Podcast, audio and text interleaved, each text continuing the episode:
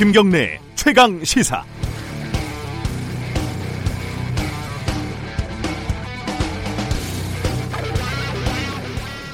조국 후보자에 대한 논란이 어, 새로운 사실에 대한 폭로 국면에서 이제 판단의 국면으로 넘어가고 있습니다. 나올 얘기는 대략 다 나왔다 이런 측면도 있겠지만 언제까지 조국 후보자 한 명만 가지고 이렇게 세상 난리 난 것처럼 굴어야 하는지 피로감도 좀 생길 때가 됐지요. 자유한국당을 비롯해서 주말에 각종 집회들이 열렸고 각 기관의 여론조사 결과들도 속속 나오고 있습니다. 여론이 조 후보자에 대해서 꽤 부정적으로 부정적인 것으로 나오고 있습니다. 어쨌든 찬성 반대론자들 간의 토론도 꽤 오랫동안 지속이 됐고요. 정의, 정의당의 데스노트 결과도 이번 주 초에는 나오겠죠. 문제는 이 일련의 과정을 마무리할 국회 청문회 일정이 아직도 오리무중이라는 겁니다. 민주당은 기자협회나 방송기자연합회에 의뢰해서 이른바 국민청문회를 하겠다는 계획이던데 기자 단체에서 정치적인 부담을 떠안을 가능성은 그리 높아 보이지 않습니다. 어, 찬성을 하든 반대를 하든 국민들은 조국 후보자의 보다 자세한 답변이 궁금할 겁니다. 드라마 시청률이 높다고 연장 편성을 하면 시청자들이 화가 납니다. 결론이 어떻게 나든 마지막 회를 기다리는 사람들이 아주 많습니다. 8월 26일 월요일 김경래의 최강 시사 시작합니다.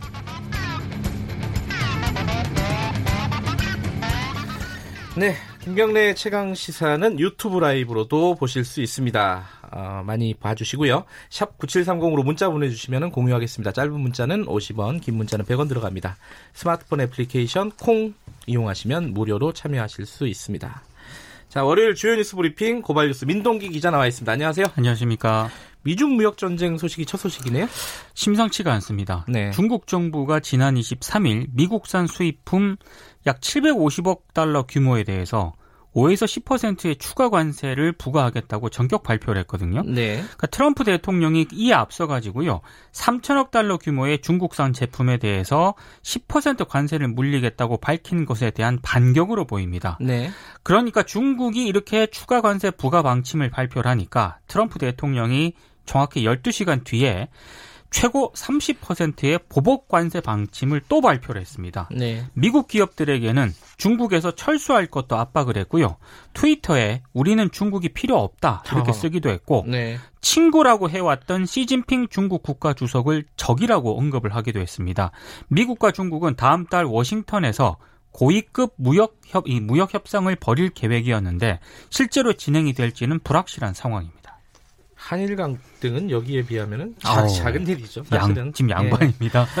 네. 예, 전 세계가 지금 걱정하고 있는 부분입니다. 어, 독도 방어 훈련이 열렸습니다. 주말 사이에. 어제 이제 군 당국이 독도 방어 훈련에 돌입을 했는데요. 네. 오늘까지 독도와 울릉도 주변 해역에서 진행이 됩니다. 네. 예년의 훈련 규모에 비해서 두 배 정도로 커졌고요. 해군 이지스 구축함과 육군 특수전 병력도 처음으로 참가를 했습니다. 특히 한국 최초 이지스 구축함이자 해군이 보유한 가장 큰 전투함인 세종대왕함도 이번에 처음으로 참가를 했는데요. 네. 군 당국은 훈련 관련 사진과 영상을 언론에 제공을 했습니다. 원래 매년 두 차례 독도 방어 훈련을 실시를 해왔는데 네. 올해는 한일 관계를 고려해서 상반기 훈련을 늦춰왔습니다. 일본은 독도 영유권을 주장을 하면서 훈련 중단을 요구를 했습니다. 뭐 무역 보복 조치 그리고 지소미아 종료 그리고 독도 어, 군사 방어 훈련 다 연결돼 있는 얘기죠. 그렇습니다. 예. 예, 관련된 얘기는 2부에서 김종대 정의당 의원과 함께 자세하게 좀 짚어보겠습니다. 조국 후보자 관련된 소식 좀 알아보죠. 조국 후보자가 딸의 고교 시절 논문 제일 저자 등재 논란과 관련해서 아이 문제에 불철저하고 안이한 아버지였다 이렇게 얘기를 했습니다. 네. 당시 존재했던 법과 제도를 따랐다 하더라도 그 제도에 접근할 수 없었던 많은 국민들과 청년들에게 마음의 상처를 주고 말았다면서 사과를 했는데요. 네. 하지만 조 후보자는 검찰 개혁은 문재인 정부의 핵심 국정 과제라면서 중도 사퇴에는 분명하게 선을 그었습니다. 네. 그리고 한국 리서치가 KBS 의료진단 라이브 의뢰로 지난 22일과 23일 전국 만 19세 이상 성인 1,015명을 대상으로 설문조사를 실시했거든요. 네. 조국 후보자가 법무부 장관에 적합하냐, 적합하지 않다라는 응답이 48%, 적합하다라는 응답은 18%, 판단 유보는 34%로 조사가 됐습니다. 네. 이번 조사는 95% 신뢰 수준의 표본 오차는 플러스 마이너스 3.1% 포인트입니다. 네, 어, 조국 후보자 관련된 얘기는 어, 브리핑 끝나면은 오늘은 더불어민주당 법사위 여당 간사 연결해가지고 좀 자세히 얘기 나눠보겠습니다. 네. 지금 여당에서 국민청문회 하자고 하는 거잖아요. 이게 어떻게 되는 겁니까? 그러니까 청문회 일정을 합의하지 못하게 되면 네. 아, 국회 밖에서 언론이 후보자를 검증하는 청문회를 열자고 이제 제안을 했는데요. 네. 한국기자협회와 방송기자연합회 등 주관하에 언론인들이 조 후보자에 대한 각종 의혹을 질의를 하고 네. 후보자의 소명을 듣는 형식입니다. 언론 단체들이 이걸 수용할지는 불투명한 상황입니다. 현재 한국 기자협회하고 방송기자연합회가 회원사들의 의견을 수렴해서요. 오늘 최종 수용 음. 여부를 민주당 원내 지도부에 회신을 하기로 했는데 네. 찬반이 팽팽하다고 지금 알려져 있습니다. 예. 예. 그리고 아, 무엇보다 지금 야당이 강하게 반발을 하고 있는데요. 가짜 청문회로 가짜 장관을 만들겠다는 여권의 발상이라고 비판을 했습니다. 네. 여야가 막판에 이 국회 인사청문회에 극적으로 타협할 가능성도 있습니다. 아, 여당의 국회 청문회 카드 자체가 야당을 압박하기 위한 성격이 좀 있다라는 분석이 나오고 있는데요. 네. 오늘 국회 법사위 소속 여야 간사 회동이 예고된 상태입니다. 회동이 예고된 분을 좀 이따 연결을 해보겠습니다. 네. 에, 이 소식은 아, 어떻게 봐야 되나? 그 자, 반일 종족주의라는 책이 조금 논란이 됐잖아요. 이영훈 전 서울대 교수. 네. 일본어판이 나온다고요? 올해 안으로 일본에서도 출간이 될 예정입니다. 그래요. 그러니까 음. 일본 출판사하고요. 국내 에이전시 등이 여럿이 이제 관심을 보였던 것으로 확인이 되는데요. 네. 원래 국내 출간 전부터 일본어판 출간이 계획이 됐고요. 네. 이 책은 이승만 학당에서 진행이 됐던 온라인 영상 강의를 책으로 정리를 한 건데 네. 영상으로 제작할 때부터 일본어 자막을 달아서 일본어 번역도 조만간 마무리될 것으로 보입니다. 네. 일본 문예 출 추 출판사와 출간 논의를 진행 중이라고 하는데요. 일본의 중견 출판사로 알려져 있습니다. 이게 베스트셀러에 꽤 상위권에 올라가 있더라고요. 그렇습니다. 네. 예. 어, 마지막 소식 하나 전해주시죠. 박용진 더불어민주당 의원이 어제 국회 정론관에서 기자회견을 열었거든요. 네. 올해 상반기 이건희 회장을 비롯한 1219명 1940개 차명 계좌에 대한 국세청의 차등 과세 실적이 52억에 달한다고 밝혔습니다. 네. 이 차등 과세는 금융실명법을 위반한 비실명 자산에 이자 배당 소득의 99%를 징수하는 건데요. 불법으로 인한 재산 증식은 모두 징수하는 그런 조처입니다. 김용철 변호사가 2007년에 폭로를 해서 이건희 회장의 무더기 차명 계좌가 밝혀지지 않았습니까? 네. 근데 실제 그 차명 계좌에 대한 과세가 실행이 된 것은 지난해와 올해뿐입니다. 예. 엄연히 법이 존재함에도 불구하고 지금까지 관료들이 멋대로 법을 해석을 해서 재벌 총수의 이익을 옹호해 왔다는 그런 얘기입니다. 이 박용진 의원의 역할이 컸죠. 그렇습니다. 예. 오늘 여기까지 듣겠습니다. 고맙습니다. 고맙습니다. 뉴스 브리핑 고발뉴스 민동기 기자였고요. 김경래 최강 시사 듣고 계신 지금 시각은 7시 33분입니다. 계곡을 따라 쭉 뻗은 산길. 해발 973m에 오르니까 뜻밖의 공간에 이렇게 좋은 아침 시사 프로가 있네요. 도시에서 18년째 탐사보도에만 몰두해온 경래 씨. 이곳에서 맑고 명랑한 시사를 꿈꿉니다. 지금 여러분은 어떤 시사 프로를 원하세요? 도심 속 휴양림 같은 시사. KBS 일라디오 김경래의 최강 시사. 네, 김경래의 최강 시사 듣고 계시고요. 어, 조국 법무부 장관 후보자 청문회 인사청문회 어떻게 되는지 좀 알아보겠습니다. 어, 여당에서 이 청문회 일정 잡고 계신 뭐 책임자 분이시죠. 법사위 간사이고 송기현 더불어민주당 의원 연결해서 어, 청문회 일정 어떻게 협의가 되고 있는지 좀 여쭤보겠습니다. 안녕하세요. 네, 안녕하세요. 반갑습니다. 네, 반갑습니다. 어제 그 나경원 원내대표가요, 자유한국당. 그 네. 사흘 동안 청문회 열자 요 입장은 조금 접은 듯한 뉘앙스로 얘기를 했습니다. 어떻게 네, 지금 네, 네. 협의가 되고 있어요? 4일 동안 하자는 것 자체는 사실은 어떤 정충세성의 발언이었다고 저도 처음부터 보고 있었고요. 예, 예. 그건 뭐 불가능하다고 생각합니다. 네. 지금 아직도 기간은 남아있거든요. 네. 그, 그 남아있는 기간 동안에 청문회 열어, 열어야 된다 저는 생각하고 있습니다. 그 남아있는 기간이라는 게 8월 30일 말씀하시는 건가요? 저희 법사위는 8월 30일이고요. 30일, 예. 네, 국회 전체로 보면 9월 2일까지 시간이 남아 있습니다. 9월 2일까지요? 네네. 음, 지금 그 8월 달 내에는 안 하겠다라는 분위기가 좀 지배적이지 않았습니까? 저희 자유한국당 쪽은? 그쪽은 변함이 없나요? 아직까지는 그쪽에서는 변함이 없는데 네. 그 이유는 이제 증인 소환이나 네. 다르를 요구할 수 있는 기간이 적기 때문에 네. 그렇다 이런 말씀이신데요. 예. 그런 여러 가지는 사실 여러 가 조율해서 가능할 수 있거든요. 음. 정부에서 가능할 수도 있고요. 그래서 네. 아직까지도 8월 중에 할 수 있는 가능성 네. 남아 있다고 저는 보고 있고요. 예. 오늘 오전 중에도 협의를 계속 할 예정입니다. 예. 뭐 9월 초에 할 수도 있는 건가요? 지금 상황이 어떤 건가요? 더불어민주당 입장은요?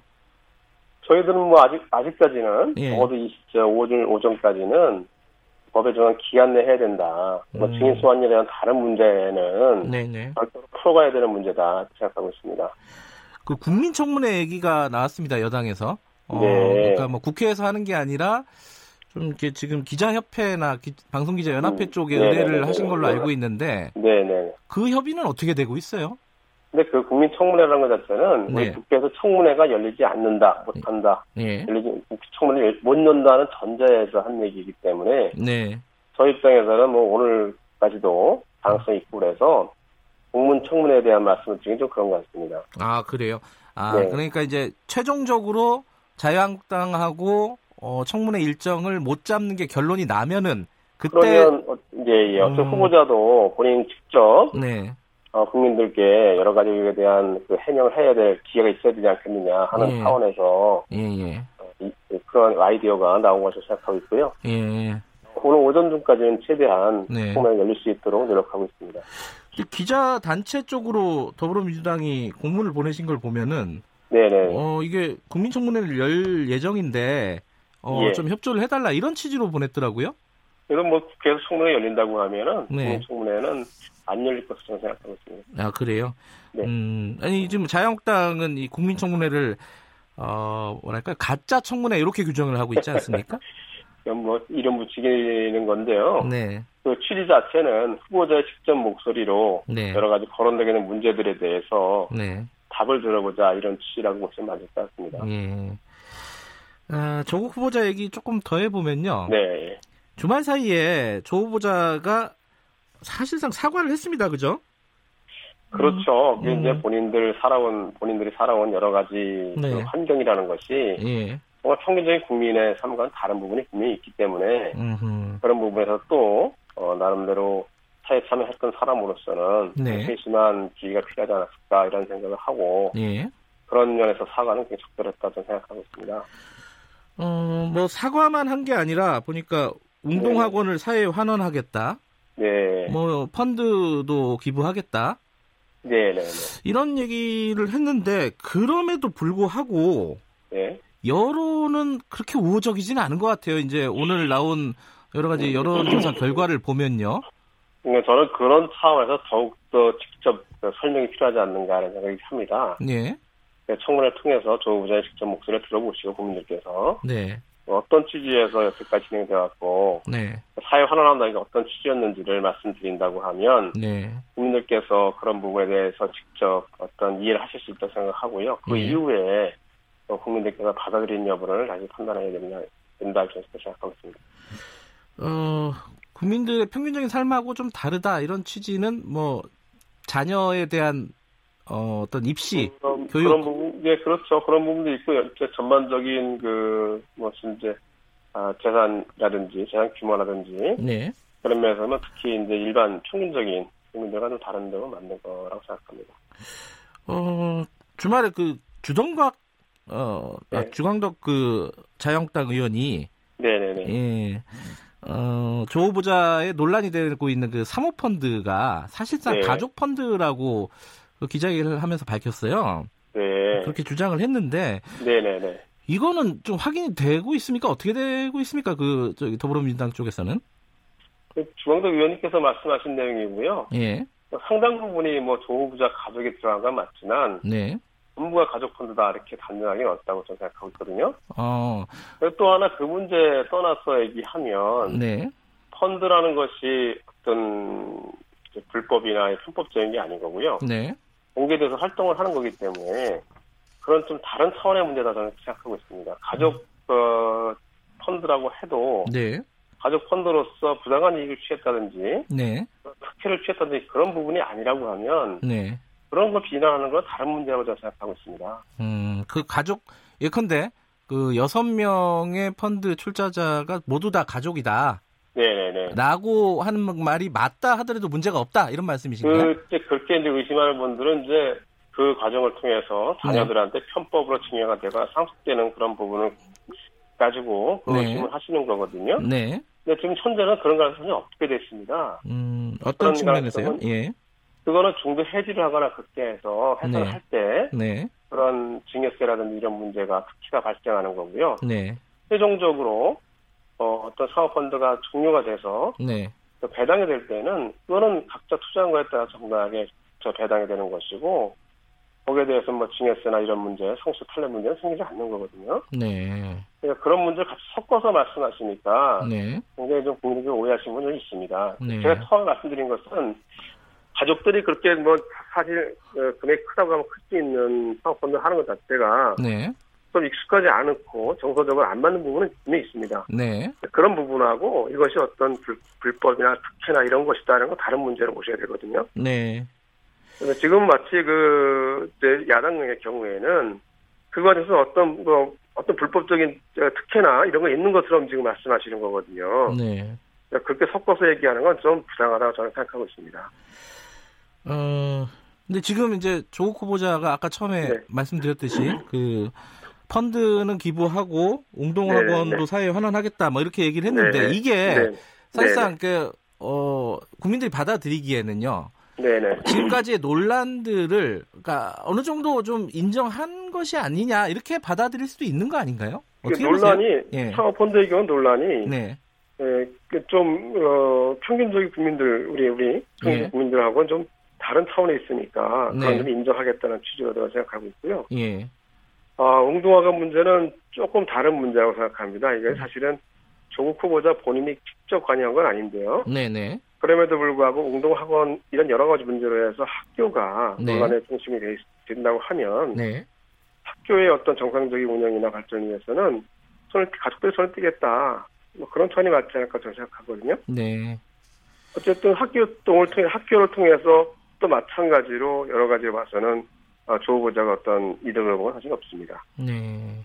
그럼에도 불 예예예. 예, 예, 예. 그 지금 어, 조 후보자가 이렇게 사과를 하고 뭐 사회 환원이나 이런 걸 밝히면서도 네. 어, 문재인 정부의 개혁, 어, 네. 핵심적인 네. 국정 과제 이거는 어, 수행하겠다. 그러니까 뭐 네. 법무부 장관은 자기가 하겠다라는 거고 정면 돌파를 하겠다는 의지를 밝혔는데 네. 더불어민주당도 입장이 같은 거죠? 저희들은 지금으로서 봤을 때는 조 네. 후보자만큼 그 문재인 정부가 추구하는 사법 개혁을 완성할 수 있는 적은 없다고 보고 있습니다. 그 큰 과제, 뭔가 가장 앞서가는 그 과제를 위해서 조국 법무부 장이 필요하다. 네. 그 입장은 변함이 없습니다. 어, 아직 뭐 대안이나 이런 걸 생각할 단계가 아니다라는 말씀이시로 받아들이고요. 네네. 지금 이제 또 하나가 관심이 가고 있는 게 사실은 네. 정의당입니다. 네. 정의당 같은 경우에는 아직은 좀 유보적이에요 입장이. 네. 네. 유보적인데 어, 최종적인 입장은 뭐 오늘이나 뭐 늦어도 내일까지 나올 것 같아요. 네. 지금 어떻게 보고 계세요 정의당 움직임은? 저는 이제 이 어떤 게 정당 간의 어떤 정치력 간의 이런 어떤 뭐 정치적인 균형 이런 거보다는요. 네. 청문회를 해서 네. 직접 얘기를 들어보는 것이 가장 우선이라고 생각하고 있습니다. 네네. 네. 정의당도 마찬가지로 생각합니다. 음. 아, 청문회를 열어서 네. 노후부자의 이야기를 쭉 들어보고 이게 의혹되는 거하고 좀 겹친다. 네. 안 되겠다. 그때 판단이 된다면 그때 그 입장을 내는 것이 맞다고 생각하고요. 네. 아직 청문회도 열리지 않은 상태에서 그러니까 직접 그 본인의 후보자 본인의 어떤 해명을 들어보지 않은 상태에서 뭐 예단해가지고 판단한다. 이것은 좀 적절하지 않다. 제 생각 그렇습니다. 지금 이제 어 아까 조국 후보자에 대한 여론이 그다지 네. 우호적이지는 않다. 지금 결론 네, 나오, 네, 나오는 네. 걸 보면 그게 있고 네, 네. 또한 가지는 어 대통령에 대한 지지율도 어, 소폭이지만은 어쨌든 조금 부정적인 기류가 있는 거고요. 당 지지율도 마찬가지고요. 어, 당에서는 이거 좀 심각하게 바라보고 있지 않겠습니까? 어떻습니까 분위기가 당에서는? 뭐 저희도 영향이 있다는 점은 저희도 알고 있습니다. 네. 그렇지만 여러 가지 이제 과제를 수행하다 보면 네. 어, 국민들의 설득이 국민들에 대한 설득이 필요한 시점이 있기도 하고요. 네. 그런 점은 저희들이 더욱더 설득할 그런 필요가 있지 않을까 그런, 그런 생각을 하고 있습니다. 예. 근데 어쨌든 지금 상황에서는 저희들을 볼때 가장 중요한 것은 청문회를 하는 거다 생각하거든요. 아, 청문회 하는 거예요. 예, 예. 네네. 네. 여러 번 말씀을 해주셨는데 네. 이 청문회가 안 잡히고 있으니까 그것도 답답한 노릇이고요. 국민들 입장에서도. 네. 어, 근데 만약에요. 만약에가 아니라 당연하겠지만 청문회가 열리게 되면은 네. 청문 보고서 채택이 또 쟁점이 되지 않겠습니까? 청문. 네. 근데 여, 지금 야당 입장에서는 네. 어, 청문회 내용과 크게 관련 없이 지금까지 나왔던 네. 뭐 의혹이라든지 분위기로 봐서는 예. 청문 보고서를 채택 안 해줄 가능성이 높아요. 그죠? 그거는 뭐 야당의 어떤 뭐 자영할 때니까 정략적인 판단일 수 있는데요. 예. 어, 그 경우도 역시 마찬가지로 야당도 국민들의 어떤 뜻을 많이 보지 않겠습니까? 네. 그리고 실제 이게 다르거든요. 청문 네. 청문을 하기 전하고 실제 네. 청문을 하는 거하고 네. 다르기 때문에 직접 대화를 나눠보고 여러 가지 해명을 접해보고 네. 자료를 보고 어떻게 자료가 제시가 된단 말입니다. 청문회에서는 네. 어, 자료가 제시되는 것을 보고 지금은 전체적으로 이제 여러 가지 의혹을 제기하는 데 집중되어 있지 않겠습니까? 네. 사실 보면은 이제 공수로 얘기한 공격과 수비로 얘기하면 네. 공격 쪽에 상당히 많은 부분이 할애가 되어 있는 겁니다. 음흠, 네. 그러니까 청문회라는 것은 공격과 수비가 적절하게 균형을 맞춰서 보여지는 거거든요. 네. 그러니까 그런 과정 을 거친다고 하면 네. 야당이라고 해서 무조건 청문보 채택을 거부한다. 이것은 또 다른 본인들의 어떤 적극적 부담도 될 수 있다 생각하고 있습니다. 예. 지금까지 채택이 안 된 경우들이 꽤 많았고 어, 청와대가 네네, 예, 채택이 안 돼도 어, 인사를 지명, 그러니까 임명을 한 경우들이 많지 않았습니까? 네, 네. 조국 후보 같은 경우에는 워낙 좀 정치적인 의미가 좀 커서 네. 어, 부담스러운 상황이 아닐까라는 뭐 그런 생각에 대해서 좀 여쭤보는 네. 겁니다. 뭐 정치적인 비중이 큰 건 맞습니다. 예. 그런 만큼 저희들도 또 야당도 어, 중요하게 생각하고 있는 건 맞고요. 아마 네. 이제 청와대도 마찬가지라 생각합니다. 네. 그만큼 국민들 관심도 많고요. 네. 하지만 여러 가지는 결국 미리 판단해서는 안 된다.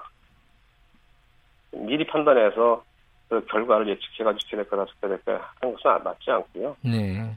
하여튼 절차에 따라서 진행을 하고 난 이후에 최종적인 판단하는 것이 필요하다고 생각하고 있습니다. 그, 어, 여러 가지가 있겠지만은 지금 네. 뭐 언론이나 야당이나 뭐 이런 데서 제기하는 어떤 문제 제기에 대해서 조국 후보가 어, 후보자가 여러 번 대답을 했습니다. 그죠? 네, 네. 네. 그거 말고 저기 청문회에서 결정적으로 좀 내놓을 수 있는 어떤 어, 자료라든지 뭐 이런 게 있습니까? 다른 얘기가 지금? 뭐 지금은 이제 조국 후보자의 그 이야기, 네. 말, 아, 설명 이게 일부가 이제 보도가 되는 거고요. 예. 실제로 전체적으로 보여지는 건 다른 거라고 생각합니다. 음흠. 자료도 제시가 될 수 있을 것 같고요. 네. 객관적인 네. 자료도. 예. 설명도 뭐 구체적으로 이루어질 수 있고 그것이 네. 전체가 이제 지금은 조국 후보자의 설명이 일부가 지금 보도가 되고 있습니다. 네. 어쨌든 근데 청문회라는 것은 후보의 전체 설명이 그대로 다 예. 어, 국민들께 공개가 되는 겁니다. 네. 그런 점 차이가 있다는 생각을 하고 있거든요. 예. 어, 저는 그런 기회는 꼭 있어야 된다고 생각하고요. 우리가 절차에 따라서 모든 걸 마친 다음에 판단해야 되지 않을까 생각을 하고 있습니다. 알겠습니다. 뭐 오늘 중에 청문회 일정이 어, 잡힐 것으로 한번 기대를 해보겠습니다. 네, 열심히 노력하겠습니다. 네, 오늘 말씀 네. 감사합니다. 네, 감사합니다. 더불어민주당 어, 법사위 여당 간사죠. 송기현 송기현 의원이었습니다.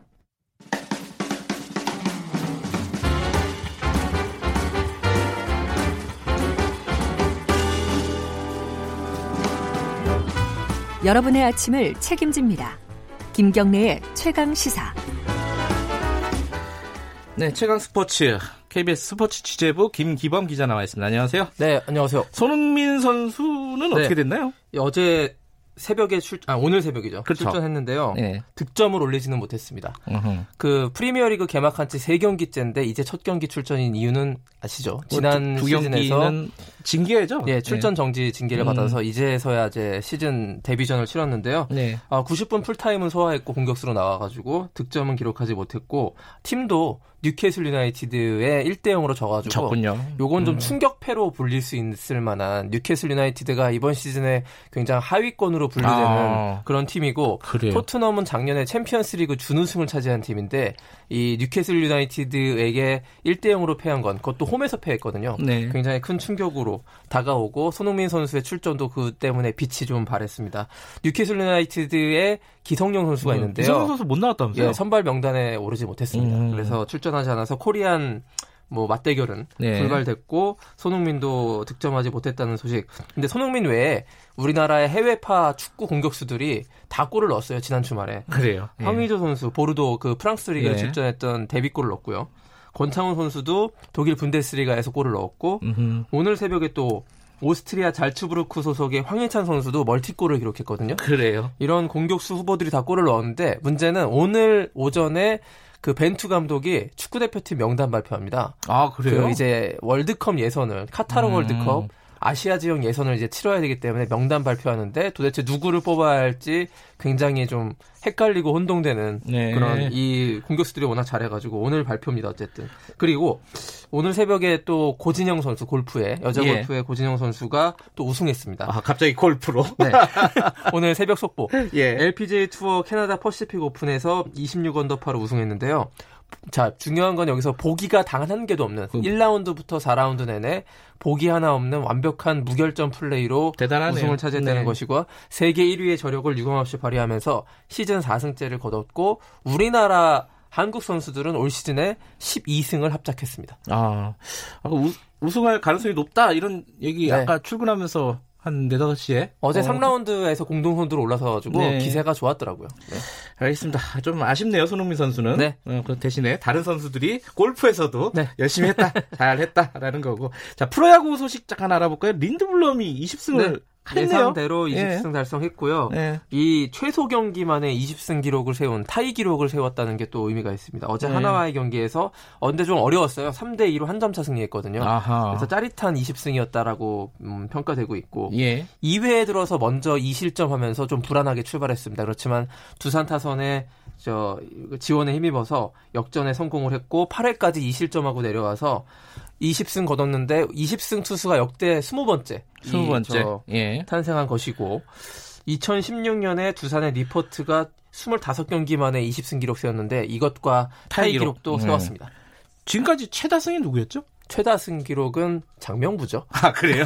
도저히 깨질 수 없는 1983년 30승의 대기록인데요. 아, 그건 쉽지 이것은 않겠네요. 현대 네. 투수 로테이션상으로는 깨기가 불가능하다는 아, 평가입니다. 아, 그렇군요. 장명부 선수는 그 큰 기록 하나 세우고 갔군요. 네.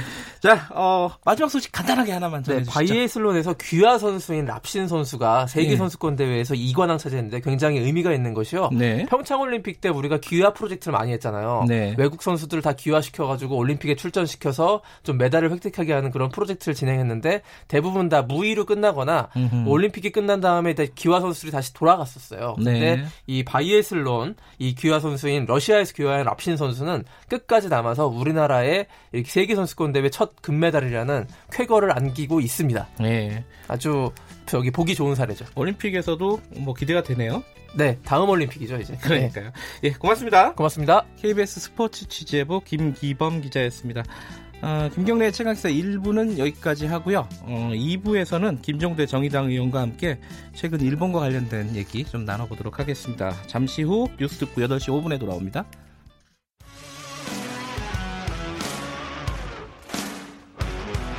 탐사보도 전문 기자 김경래 최강 시사.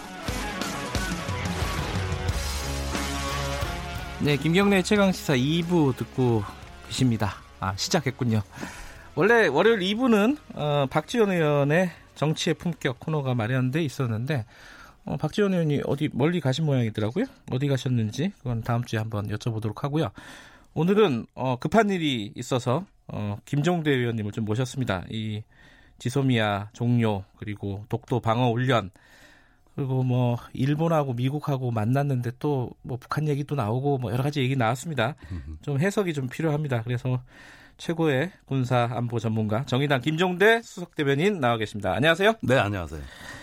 어 주말에 그 독도 방어 훈련 했잖아요 어제. 그렇습니다. 예, 오늘도 하는 거죠? 네. 오늘까지. 어제는 군이 주관이 된 거고 예. 오늘은 경찰이 주관이 돼서 아 그렇군요. 예, 하는 음. 거기 때문에 이렇게 지휘부를 바꿔보는 겁니다. 그래서 독도 같은 경우는 치안 상황이 있을 수도 있고 안보 상황이 있을 수도 있으니까. 음. 두 개를 각기 시나리오를 짜서 한번 굴려보는 것이죠. 근데 원래 이게 상반기에 예정이 돼 있는데 좀 네. 미룬 거 아니에요? 그렇습니다. 올해 미묘한 한일 관계 때문에 계속 미뤄왔는데 보통 상반기 한 번, 후반기 한 번, 네. 연례적으로 두 번씩 하던 건데 네. 그때 그때 달랐어요. 아 그래요? 예, 주변 정세나 한일 관계를 음. 보면서 그런데 이번에도 어, 어 주말에 하게 된 건 좀 굉장히 좀 놀랍습니다. 원래 상반기 안 했던 걸 미뤘다가 최근 정세와 관련이 있지 않는가. 예. 예 굉장히 전격적으로 했고, 아, 우선 뭐, 어, 우리 군의 주력 자산들이 굉장히 그 대거 동원이 돼가지고 어, 예 이지스 함이 동원이 네. 되고 F-15K 전투기 또 해병 UDT 그 저 특수부대죠 네. 또 특전사 음흠. 야 이런 건 처음 보는 것 같아요 뭐 한포 사격 훈련까지 하고 아, 독도에서 이랬던 경우는 별로 없었나요? 아니 처음이에요. 아 처음이에요. 예, 이게 독도뿐만 아니라 아, 울릉도까지 포함해가지고 이제 그 어, 저기 울릉도 해역 일대를 네. 통제하면서 네. 네. 어, 독도의 영토 방어까지 포함하는 예, 이런 어떤 그 굉장히 훈련의 목표가 광범위하고 어, 또 전략 자산 이 동원된 고강도 훈련이다. 이름도 바꿨잖아요. 그 독토 독, 어, 동해 영토 수호 훈련 이렇게 바꿨는데 어, 예 그렇습니다. 좀 의미를 넓게 잡은 건가요? 어떻게 봐야 돼요? 예 작년 연말부터 올해 이르기까지 상황을 보면 알 수가 있죠. 그 어 일본식 표현으로 대화태어장이라고 그 네. 최근 오징어가 많이 잡히는 그 네. 독도 인근의 울릉분지 해역입니다. 사실은 여기서 한국의 구축함과 일본의 초계기가 네. 군사적 대치가 벌어진 게 어, 작년 연말 올해 아, 연초거든요. 그렇죠. 네. 네. 굉장한 갈등이 벌어졌죠. 네. 그다음에 중국 러시아의 전, 전략 폭격기와 조기 경보기가 어, 또 최근에 그 합동으로 비행을 하면서 러시아 전투기가 독도 영공을 침범하고 네. 그다음에 북한이 이쪽에서 오징어 성어기에 대거 남아하면서 우리가 이제 NLL에서 북한 어선을 퇴거하는 으흠. 그 횟수가 400회에 지금 달하고 있거든요. 네. 그러니까 이 동해가 갑자기 열점이 돼가지고 으흠. 어떤 남북 관계의 갈등 또 국제 분쟁의 핫스팟 열점으로 돼가는 양상이 뚜렷이 부각이 되면서 네. 이제는 우리 군이 이 해역과 공역에서의 어떤 주도권 어, 또 통제권을 확보하려는 강한 의지가 이제 나온 것이다. 근데 이제 독도 요번에 이제 우리 정부의 군사 훈련은 메시지는 뭐 명확하겠죠. 일본에 주는 메시지는 아무래도 그렇습니다. 예. 네. 그런데 이제 걱정을 일부 하는 쪽에서는 독도라는 곳에 대해서 우리가 전략적으로는 사실상 좀 침묵하는 그런 게 네, 기조가 강했잖아요. 예. 네. 그 이게 지금 이렇게 대대적인 군사 훈련을 하는 게 결국은 또 뭐 일본에 말려드는 거 아니냐 이런 걱정에 대해서는 어떻게 보세요? 아니 일리가 있죠. 네. 지금까지 역대 정부가 독도에 대해 조용한 외교를 한 거는 우리가 아, 실효적으로 지배를 하고 있는 네. 우리 영토기 때문에 굳이 우리 영토란 걸 동네방네 알리고 다닐 필요가 없다. 네. 어, 아니 제가도 지금 방금 집에서 나왔습니다만 우리 가족 아내 보고 어, 당연히 같이 사는 아내인데 동네방네 다니면서 이 사람이 내 아내요. 어, 맞아 아니야. 이러면서 시비 걸 필요 없는 거 아, 아니냐. 저 집에 문제 있나? 뭐 이렇게 어, 생각이 어, 들죠. 문제 있나? 그래서 조용한 외교를 예. 해온 거는 우리가 실제 실효적 지배를 하고 있는 입장에서는 네. 예, 독도를 분쟁 지역화하는 건 옳지 않다. 음. 이건 주로 일본하고 관계에서 얘기입니다. 예, 예. 근데 제가 보기에는 이제는 좀 시점이 바뀐 게 뭐냐면은 일본이 본격적인 도발을 하면서 동해에서 우리 구축함을 자기네 초계기를 동원해서 견제하고 있고 네. 또 중국 러시아가 들어오고 있고 또 공교롭게도 오징어 떼가 갑자기 이쪽에서 많이 나타나면서 네. 항상 어족이 풍부해지면 분쟁이 일어나거든요. 네. 이럴 때는 의지를 한번 보여주는 게 괜찮다. 음. 이럴 때는 의지를 보여줘서 어 우리가 하나의 어떤 그 영해 수호에 대해 가지고 좀 준비된 국가, 강력한 의지가 있는 중견 국가라는 걸 한번 보여주는 것도 저는 굉장히 의미가 있다고 봐요. 그 지소미아 종료 그러니까 네. 뭐 연장을 안 하는 거. 음. 요 부분하고 이제 독도에서 군사훈련 이게 이제 연, 연속돼서 벌어진 이벤트 아니겠습니까? 그렇죠? 예, 사흘 간격이죠. 그러면은 이제 일본이 여기에 대해서 이제 추가 어떤 카드를 뭐 음. 예를 들어 추가 제재라든가 뭐 이런 예. 걸 내밀 수 있지 않을까라는 걱정 예. 이게 좀 있을 것 같아요. 아무래도. 어, 그런 어떤 걱정이 있었기 때문에 네.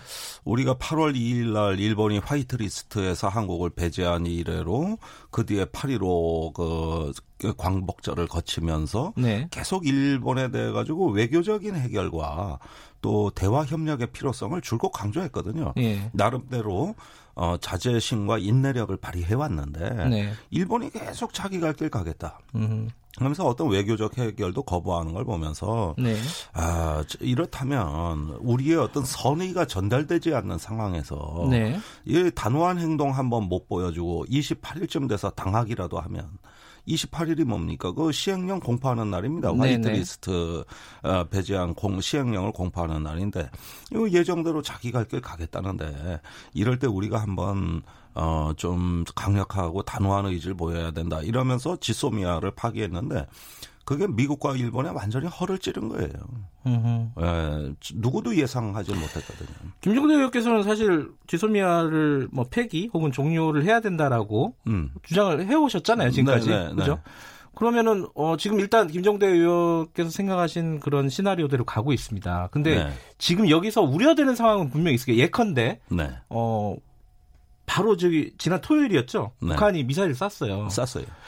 자, 이럴 때 음. 일본과의 정보 교류 가 없다는 게 우리한테 어떤 어떤 정보의 부족함이라든가 이런 음. 것으로 초래되지 않을까라는 걱정. 이거 어떻게 음. 합리적인 겁니까? 어떻습니까? 보시면은. 네, 세간에 그런 우려가 많다는 걸 인정합니다. 예. 아무래도 우리나라가 안보에 취약한 국가다 보니까 네. 다소라도 안보에 도움이 되는 건 뭐든 해야 되지 않느냐. 그렇죠. 그것이 아닐 예. 때 이럴 때 혹시 우리만 손해 보는 거 아니냐. 음, 괜시리 감정 앞세우다가 네. 이런 어떤 그 우려가 많은 걸 알고 있어요. 그런데 어 저는 어떤 정치적인 입장을 떠나서 안보 전문가입니다. 네. 그런 우려가 정말 사실에 근거한 것이냐. 네. 그래서 그 지소미아의 3년간의 운영 실태를 봐도 어, 이런 어떤 북한의 미사일 발사는 일본에게 있어서도 blind spo, spot side. 네. 그러니까 사각지대.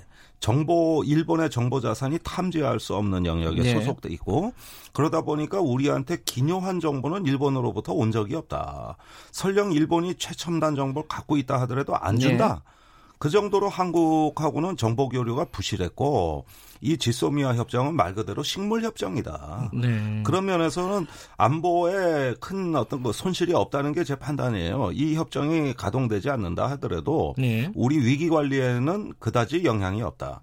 아, 이런데 때마침 토요일 날 그 북한이 쏜 미사일은 참 이상하게 쐈어요.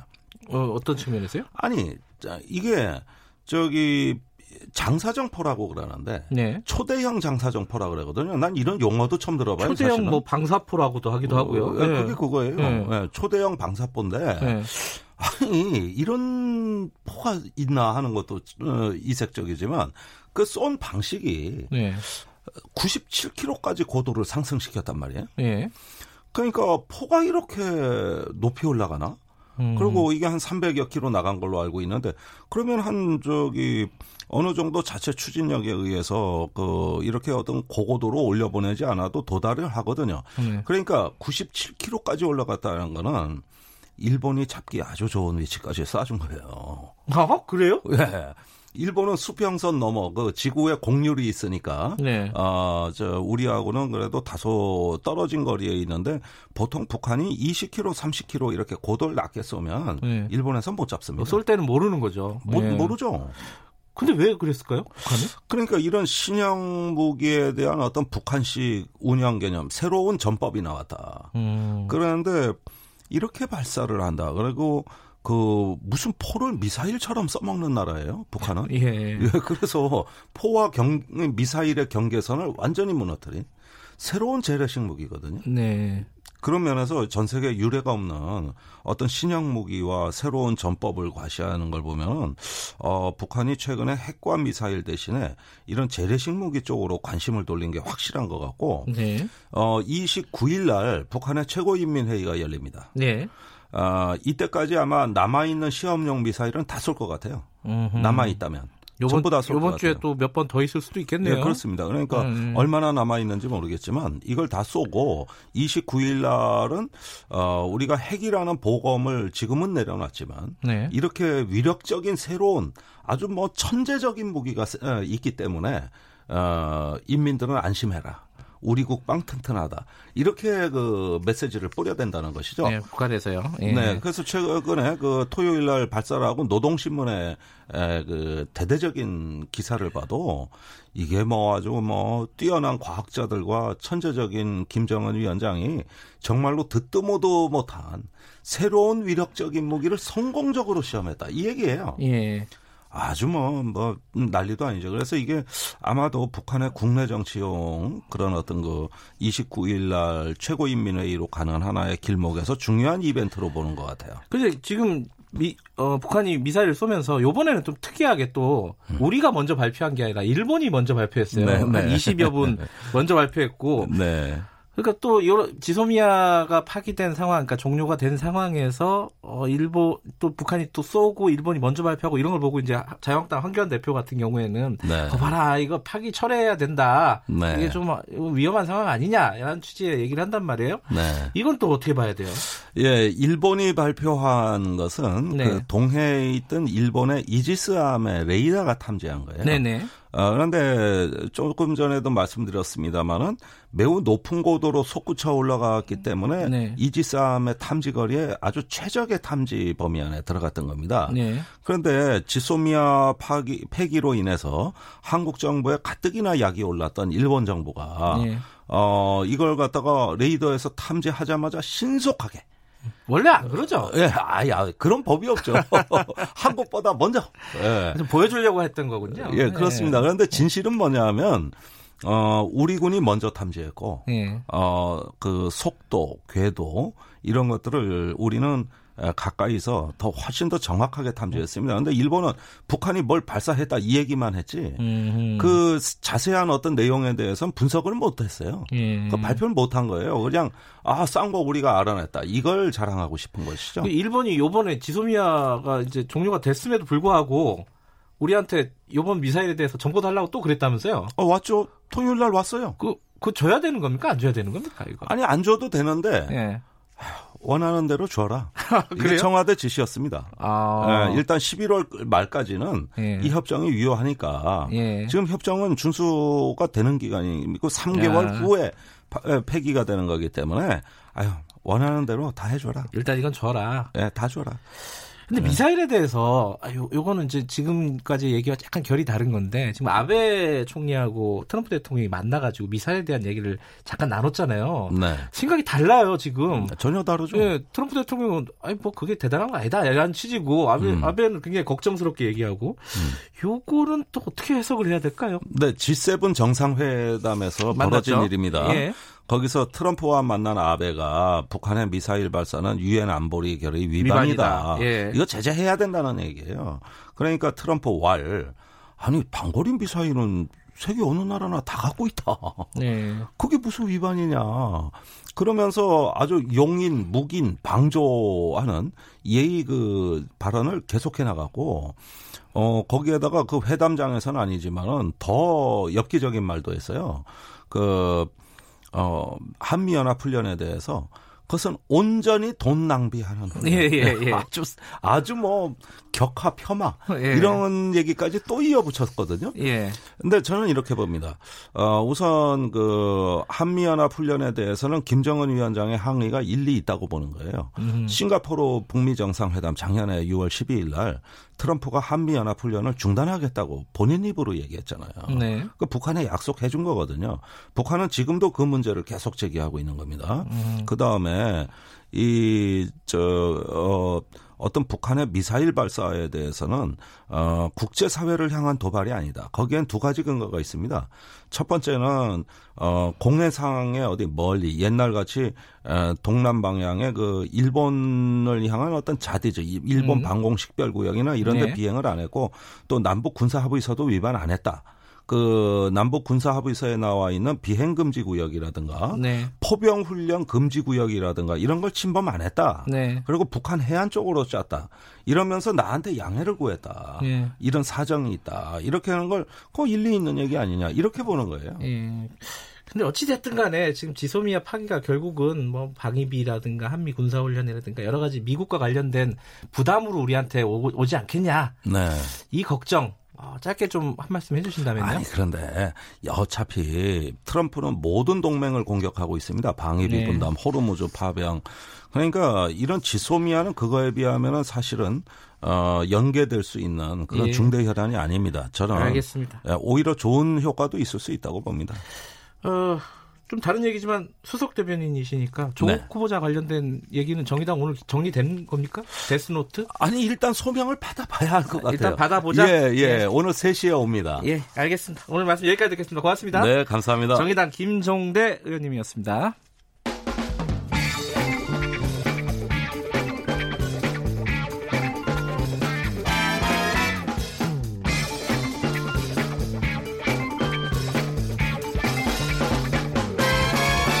윤태곤의 눈. 네, 윤태곤의 눈. 어, 의제와 전략그룹 더모아의 윤태곤 정치분석실장 오늘도 나와 계십니다. 안녕하세요. 네, 안녕하세요. 오늘 인사청문회 얘기 좀 해보죠. 네. 조국 후보자 말고 다른 후보자들 다 어디 갔습니까?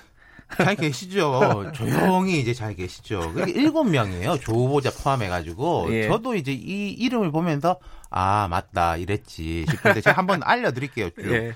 최기영 과학기술정통부 후보자, 김현수 농림축산식품부 장관 후보자, 이정옥 여성가족부 장관 후보자, 한상혁 방송통신위원회 위원장 후보자, 조성욱 공정거래위원회 위원장 후보자, 은성수 금융위원회 위원장 후보자 이렇게 조 후보자 말고 여섯 분이 계세요. 네, 네. 네 한번 기억해 보시고요. 네. 자 청문회 일정은 조 후보자 아, 말고 다 잡혔어요. 사실상 다 잡혔습니다. 그러니까 어허. 제일 먼저가 29일에 김현수 농식품부 장관 후보자, 네. 30일에 이정옥 여가부 장관 후보자, 한상혁 방통위원장 후보자, 그리고 다음 달 2일에 어, 최기영 과기부 장관 후보자, 그리고 이 은성수 후보자도 29일로 거의 확정이 됐고요. 네. 조성욱 공정위원장 후보자는 9월 2일, 3일 중에 하루가 될것 음, 같습니다. 예. 나머지 후보자들은 정상적으로 진행이 되고 있다. 그렇죠. 일단 이렇게 정리할 예, 수 있겠네요. 뭐 그게 이제 뭐 그 사람들 복인지는 모르겠지만은 너무 관심이 없어 문제죠. 그러니까 야당이나 언론의 의혹 제기도 그다지 눈에 띄지는 않고 그리고 제 있어요 의혹 제기되는 게 근데 예. 이 후보자 측에서 배달 해명을 안 해요. 해명 안 해도 아무도 신경 그렇죠. 안 해명을 안 하면 어. 왜 해명 안 하냐 또 네. 추가 의혹이 나오고 그러면 이제 해명하고 뭐 이렇게 가는 게 이제 정상적인 프로세스지 않습니까? 근데 이제 이분들은 이제 뭐 청문회만 기다리고 있는 거죠. 어찌 됐든 간에 결과적으로는 검증이 부실하다 이렇게 얘기 나오겠네요. 그렇죠. 그러니까 물론 여야 정당들은 나머지 후보자들에 대해서도 뭐 정책 자질 검증하고 송곡 검증하겠다 하지만 좀 긴 빠진 청문회가 될 가능성이 점점 높아지는 거죠. 근데 이제 긴장감은 여권이 더 높아요. 말하자면 여기 약간 안심하고 있는 쪽이지 않습니까? 네네. 근데 엎친 데 덮친 격이 되면 아. 이른바 안 좋은 시너지 효과가 나올 수 있잖아요. 그렇죠, 그렇죠, 그렇죠. 그게 야당은 네. 걸리면 좋고 음. 아니면 우리는 조국 후보자한테 집중하고 음흠. 그런 이제 자세인 거고요. 뭐 지금까지 나온 걸로 보면 쟁점이 있는 사람이 있어요? 그렇죠. 일단 자 보십시오. 조국 후보자 같은 경우에는 애초에 정치적 쟁점에다가 도덕적 쟁점이 크게 겹쳐가지고 폭발력이 있지 않습니까? 네. 근데 나머지 후보자들은 일단 그에 못 미친데 그나마 한상혁 방통위원장 후보자가 정치적 전선이 선명해요. 음, 이건 정치적인 얘기. 그렇죠. 예. 이분은 이제 민주언론 시민연합 대표적인 이제 진보 성향의 언론운동 단체지 않습니까? 네. 그 대표 아니냐. 그러니까 이제 너무 한쪽 쏠려 있지 않냐. 이게 네. 이제 야당 쪽의 이야기고 그리고 네. 또한 가지 더 큰 쟁점이 보여요. 더 큰 쟁점이라면 어떤 걸? 가짜 뉴스 문제입니다. 그러니까 어허. 그러니까 한 후보자가 지명 후 일성으로 가짜 뉴스나 극단적 혐오 표현은 표현의 자유 범위 밖에 있다. 이건 좀 뭐 규제를 해야 된다라는 뜻으로 들리잖아요. 네.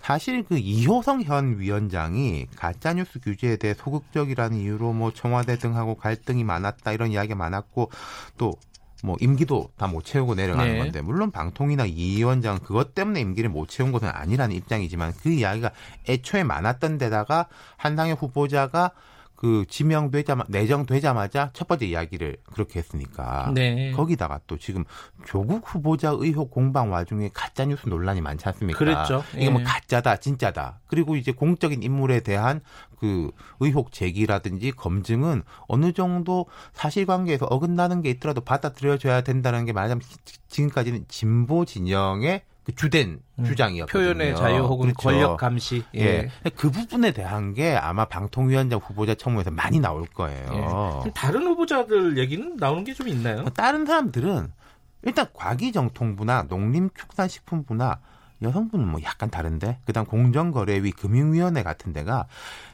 평소에도 그닥 정치적 전선은 크지 않았던 네. 정책 중심 네. 부처라는 거죠. 그런 음. 부분 때문도 있는 것이고 뭐 한 명 한명 짚어보자면 이제 최경 후보자 일단 교수, 학자, 어 엔지니어 출신이에요. 예. 근데 이분이 이제 부실학회 논문 투고 예. 의혹이 있는데 이 앞에 과기정통부 장관 후보자 낙무의 이유 중에 하나가 그거였거든요. 그랬죠. 이건 또 예. 청와대 교육부에서 제시하고 있는 그 가이드라인에 포함되어 있습니다. 네. 근데 이제 최 후보자하고 과기정통부 쪽에서는 이 경우가 좀 다르다라는 음. 입장인데 이건 아마 청문회에서 이야기 나올 것 같고 그리고 이분이 이제 교수 출신인데 어, 서초구에 아파트 두 채를 보유하면서 재산이 한 100억대 신고 아, 기준으로. 예. 이 교수가 뭔 돈이 이렇게 많냐. 그러네. 예. 이제 처가가 부자였다고 하는데 음. 뭐 이것도 이제 나올 것 같고 네. 김현수 후보자는 농림부에서 차관보 차관 장관까지 올라온 사람이에요. 관료군요. 정통 관료. 예.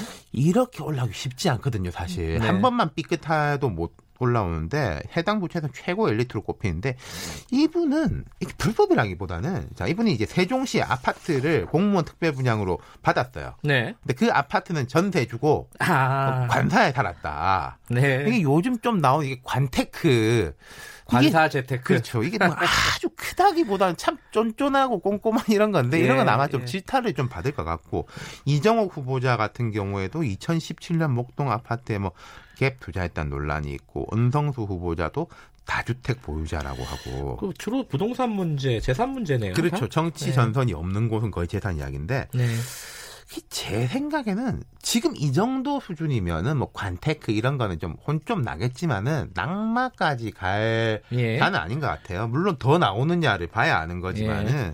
근데 이제 조국 후보자 이야기가 다른 청문회에서 나올 가능성이 매우 높아요. 그러니까 지금 얘기예요? 이제 예를 들어서 국회에서도 교육이 열리면은 조국 후보자 딸, 아 그렇죠, 뭐 그렇죠. 다른 정, 뭐 정부위 네. 열리면 사모펀드 이런 식이거든요. 아까 방통위원장 후보자하고 가짜 뉴스 이야기 했지 않습니까? 이런 네. 이야기 나올 거다. 과기정통부 청문회에서는 후보자가 이제 교수인데 이공계 논문 뭐 일저자 이런 식으로 쓰는 게 맞냐. 네. 그리고 이게 뭐 연구비가 들어가는 게 뭐 이런 게 이제 맞냐 안 맞냐 음. 그 이야기 나오겠죠.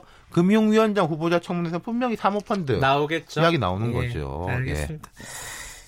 청문회 시청률이 드라마 시청률 되겠어요? 그 높을 것 같습니다. 자 여기까지 예. 듣겠습니다. 고맙습니다. 감사합니다. 윤태곤의 눈이었습니다. 김경래 최강사 2부는 여기까지 하겠습니다. 잠시 후 3부에서는요. 어, 뉴스타파 김성수 기자와 함께 세월호 참사 특별조사위원회 의혹 관련된 얘기를 좀 나눠보겠습니다. 어, 일부 지역국에서는 해당 지역 방송 보내드립니다.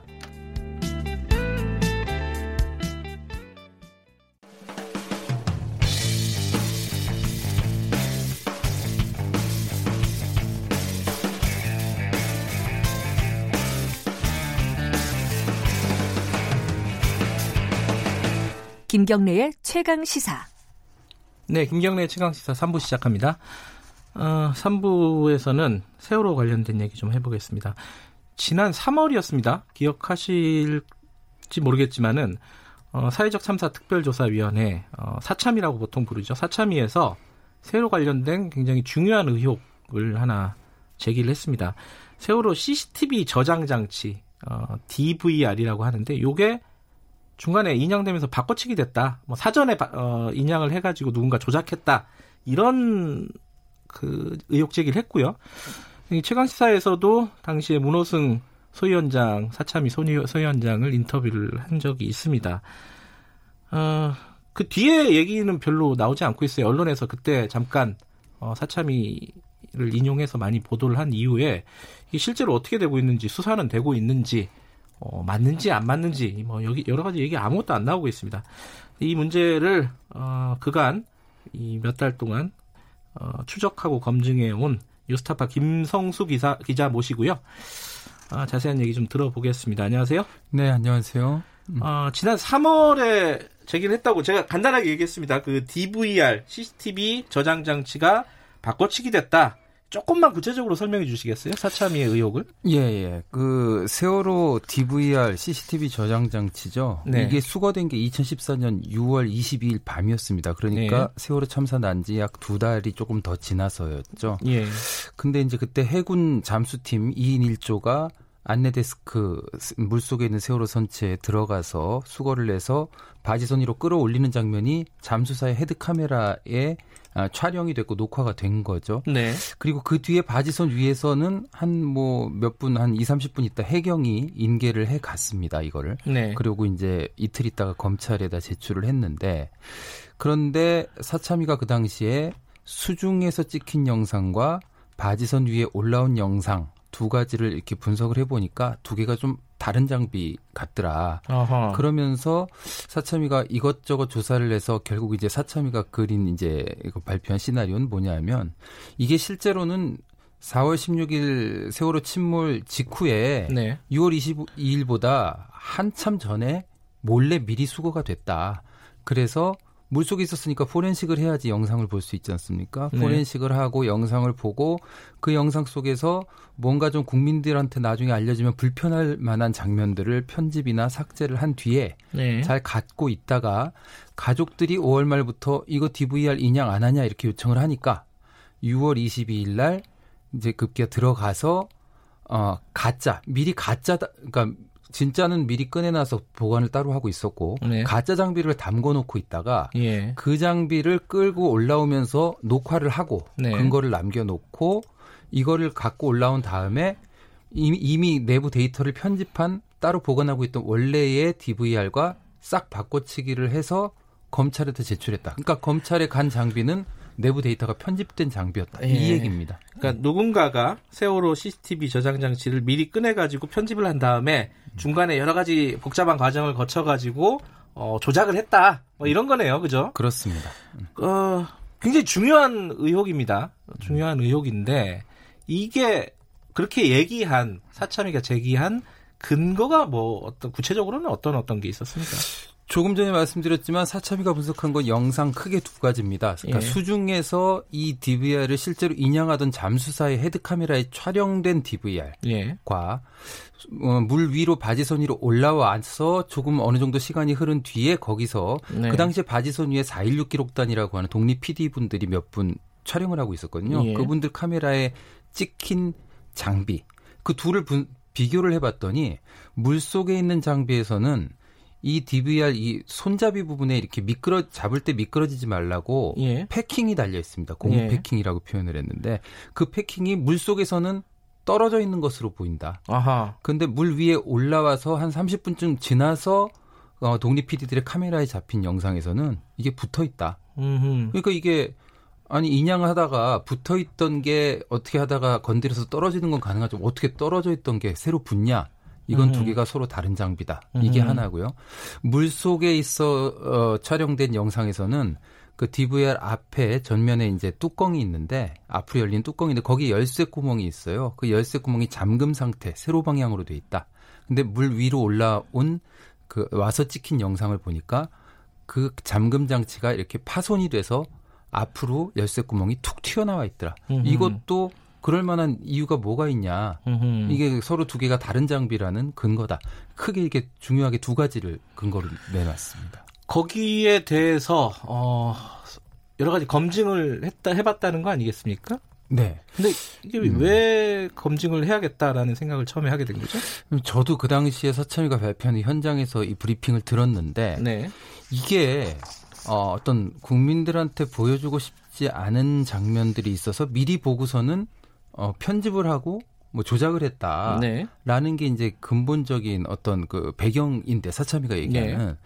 그러려면은 사실은 증거를 좀 이렇게 조작하고 은폐하려는 수법이 굉장히 쉽게 여러 가지 방법이 있을 수 있어요. 음흠. 이를테면은 뭐 미리 들어가서 이걸 건져 놓고 뭐 보니까 이거 알려지면 안 되겠다. 어디다 갖다 버리고 그러고 어이 분실됐다라고 발표를 해버리든가 아니면은 가지고 올라와서 아 이거 좀 불편하겠다. 그럼 이제 데이터를 갖다 싹 밀어버리고 아 이게 복원에 실패했다 이렇게 하는 방법도 있거든요. 이게 네. 단순하죠. 그런데 지금 사천미가 얘기한 시나리오는 이걸 갖다가 실제로 수행하는 과정에서 뭐 잠수사, 포렌식 하는 사람, 보관하는 사람, 나중에 바꿔치기 하는 사람 굉장히 엄청나게 많은 사람이 연루될 수밖에 없고 이게 보안을 지키기도 굉장히 어려운 방식입니다. 과연 이게 실제로 실행됐다고 믿기가 굉장히 어렵죠. 예. 그래서 음. 검증을 했다. 근데 검증했던 방식은 어떤 거예요? 저희는 일단은 사참위가 분석했던 영상 원소스를 똑같이 입수하는 것부터 시작을 했고요. 네. 수중, 해군 수중 영상과 4.16 기록단에서 바지선 위에서 촬영한 영상들을 모두 원본대로 입수를 했고 그다음에 일단은 사참위가 이야기한 게 그 손잡이의 고무 패킹과 열쇠 구멍 그러니까 네. 그 장비의 어떤 부품들이지 않습니까? 예. 그 그래서 세월호 DVR을 제작했던 업체에다 의뢰를 해서 똑같은 네. 장비를 제작해서 구매를 했습니다. 네. 그래서 그걸 그 재질들을 분석을 했고요. 자, 분석을 해본 결과는 어떤 거예요? 일단 저희가 분석한 결과는 어, 결론부터 말씀드리면 물 속의 장비와 바지선 위에 올라와 있던 장비는 바꿔치기 되지 않았고 네. 두 개는 같은 장비라는 겁니다. 어, 구체적인 이유를 어, 너무 상세하게 설명할 수는 없겠지만 간단하게나마 어, 음. 좀 설명을 해주시면요. 왜 그렇게 판단을 한 건지 검증 결과를. 또 사참위가 제기한 그 다른 장비다라고 하는 근거가 두 가지였지 않습니까? 아까 예. 말씀드렸듯이 손잡이 고무 패킹과 열쇠 구멍인데 예. 열쇠 구멍. 예. 패킹 부분은 저희가 여러 실험을 해봤어요.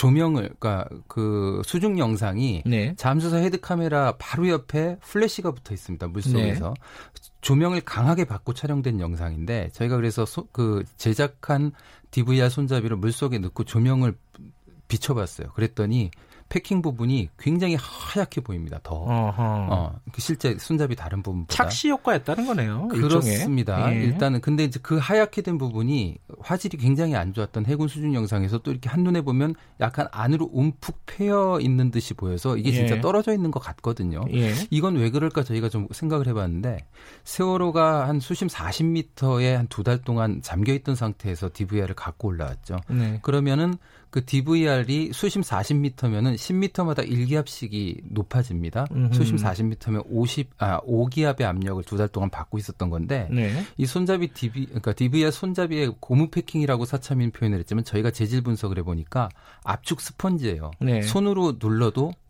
안으로 눌리는 네. 재질입니다. 네.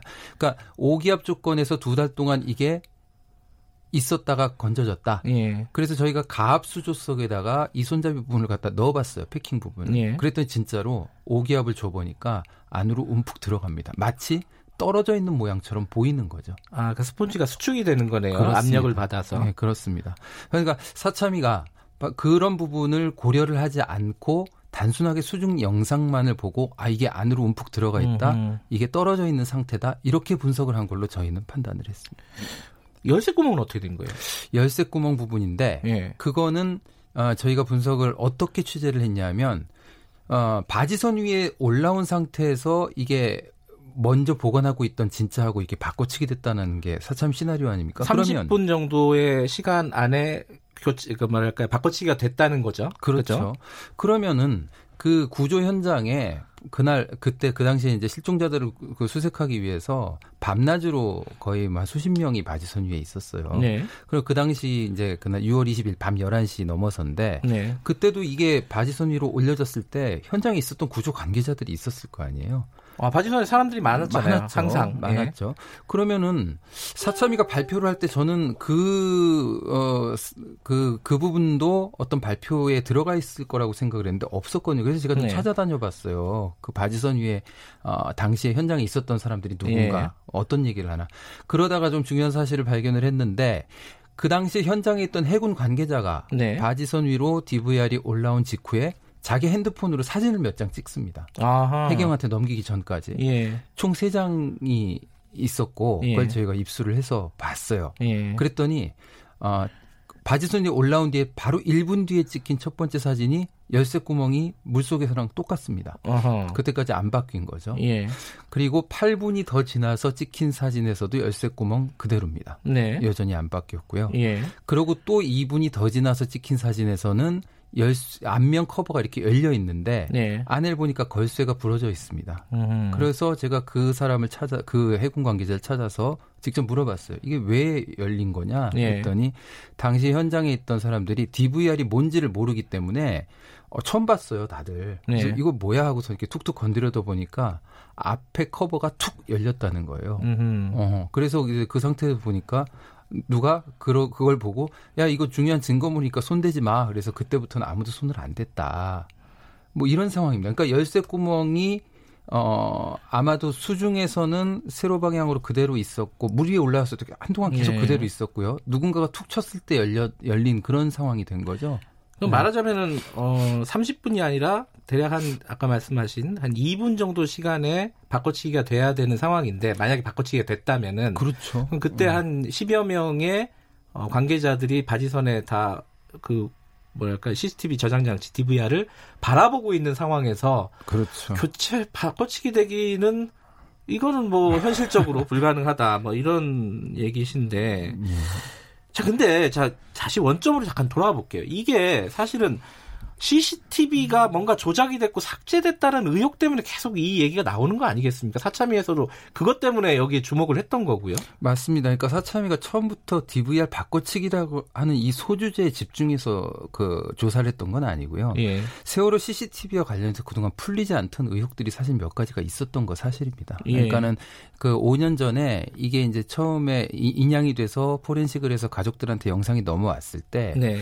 이게 영상이 마지막 끊어진 시간이 네. 굉장히 배가 급변침한 걸로 알려진 시간보다 좀 전이에요. 음흠. 상당히 한 몇 분 전입니다. 그럼 이거 누가 먼저 끈 거냐? 이상하죠. 네. 그런 게 하나 있었고 그랬을 때 사실 그 당시에 뉴스타파가 가족들한테서 영상을 직접 제보를 받아서 분석을 해봤더니 어, 실제 시간으로 계산했을 때 8시 40 아, 8분 59초, 거의 8시 49분에 꺼진 걸로 나타나요. 네. 근데 그 당시까지 검찰이 추정하고 있던 배가 넘어간 시각이 8시 49분입니다. 거의 네. 일치하는 거죠. 그러니까는 배가 넘어질 때 충격으로 이게 꺼졌다라고 볼 만한 여지가 많았습니다. 네. 그랬는데 일기 특조위죠. 그 2016년 9월에 3차 청문회를 열었는데 그때 세월호 승 세월호 승객 중에 승객하고 승무원 네. 생존자 두 명이 이런 진술을 합니다. 9시 한 30분 때까지도 구조 기다리면서 CCTV 화면 켜진 걸 봤다. 네. 그럼 이게 이 CCTV는 화면이 켜져 있으면은 녹화도 돼야 되는 장비예요. 저희가 네. 확인해 보니까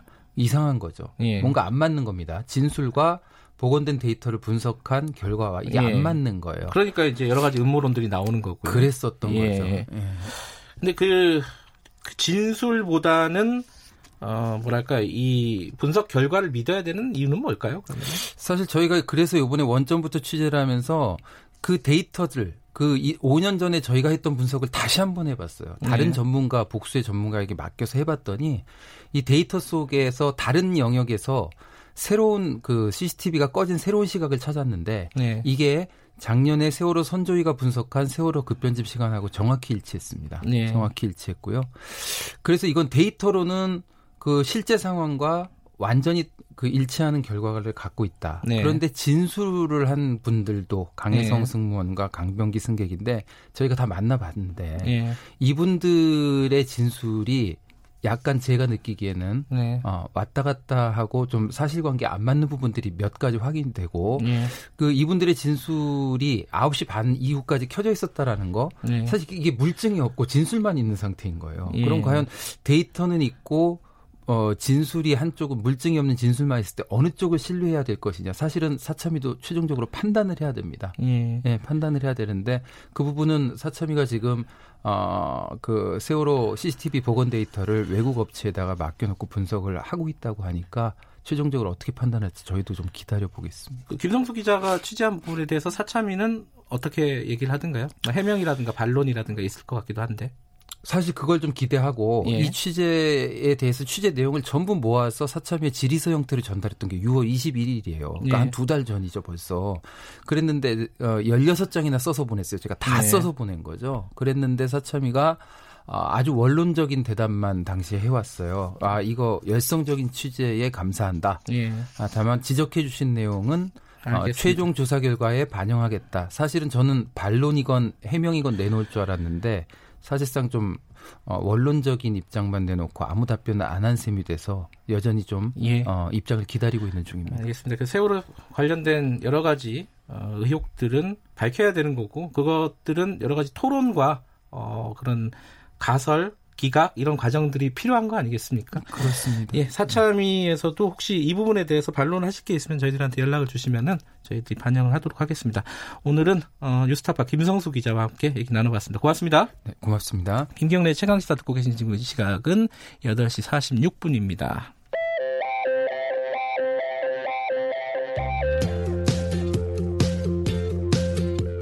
오늘 하루 이슈의 중심 김경래의 최강 시사.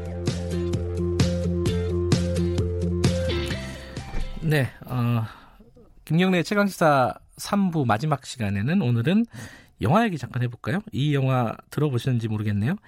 어, 박찬욱 감독이 이렇게 얘기를 했답니다. 빨리 속편을 내놔라.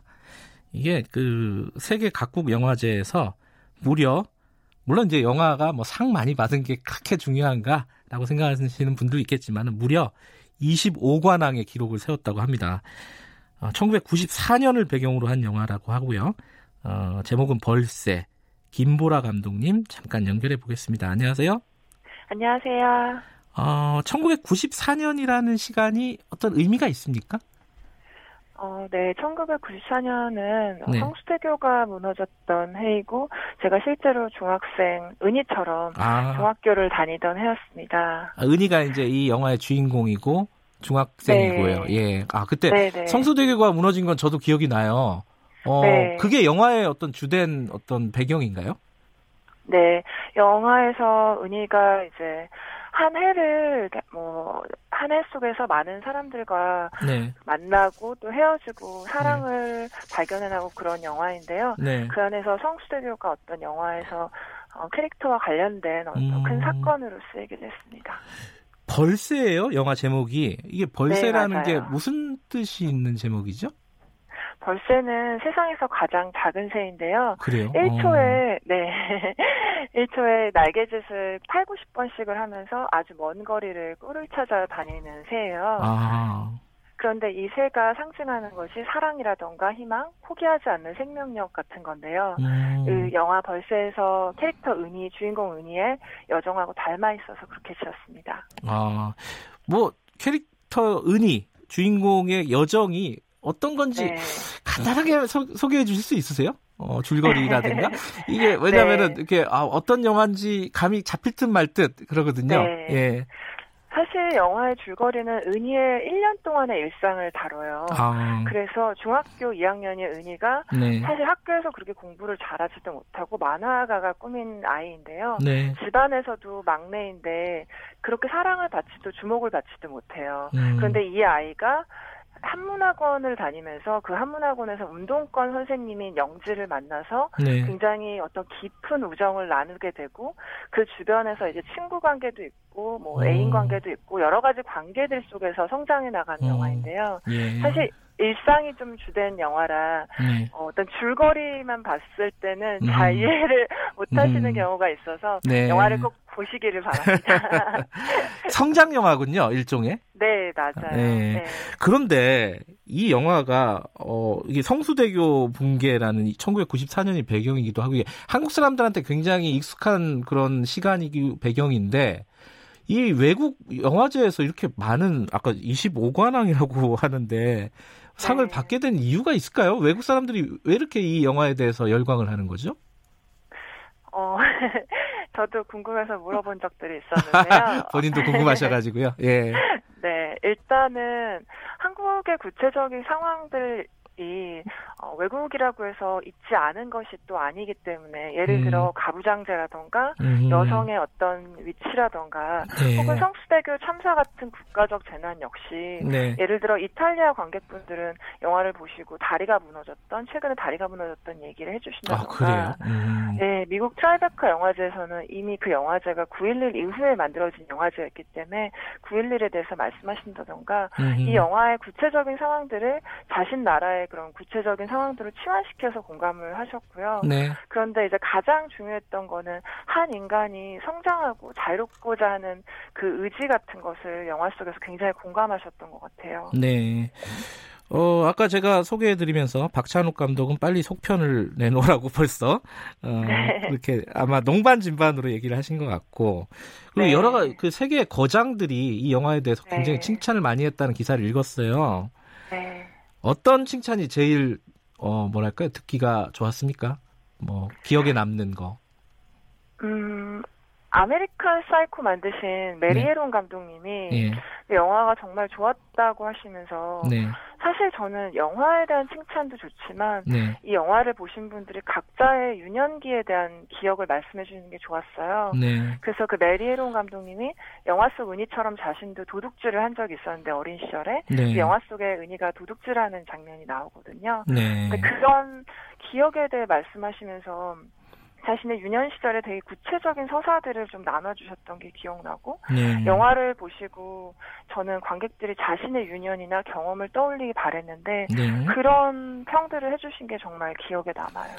되게 뭐랄까요 이렇게 한국적인 소재인데도 굉장히 국제적으로 보편적인 어떤 어떤 울림이 있었던 모양이네요.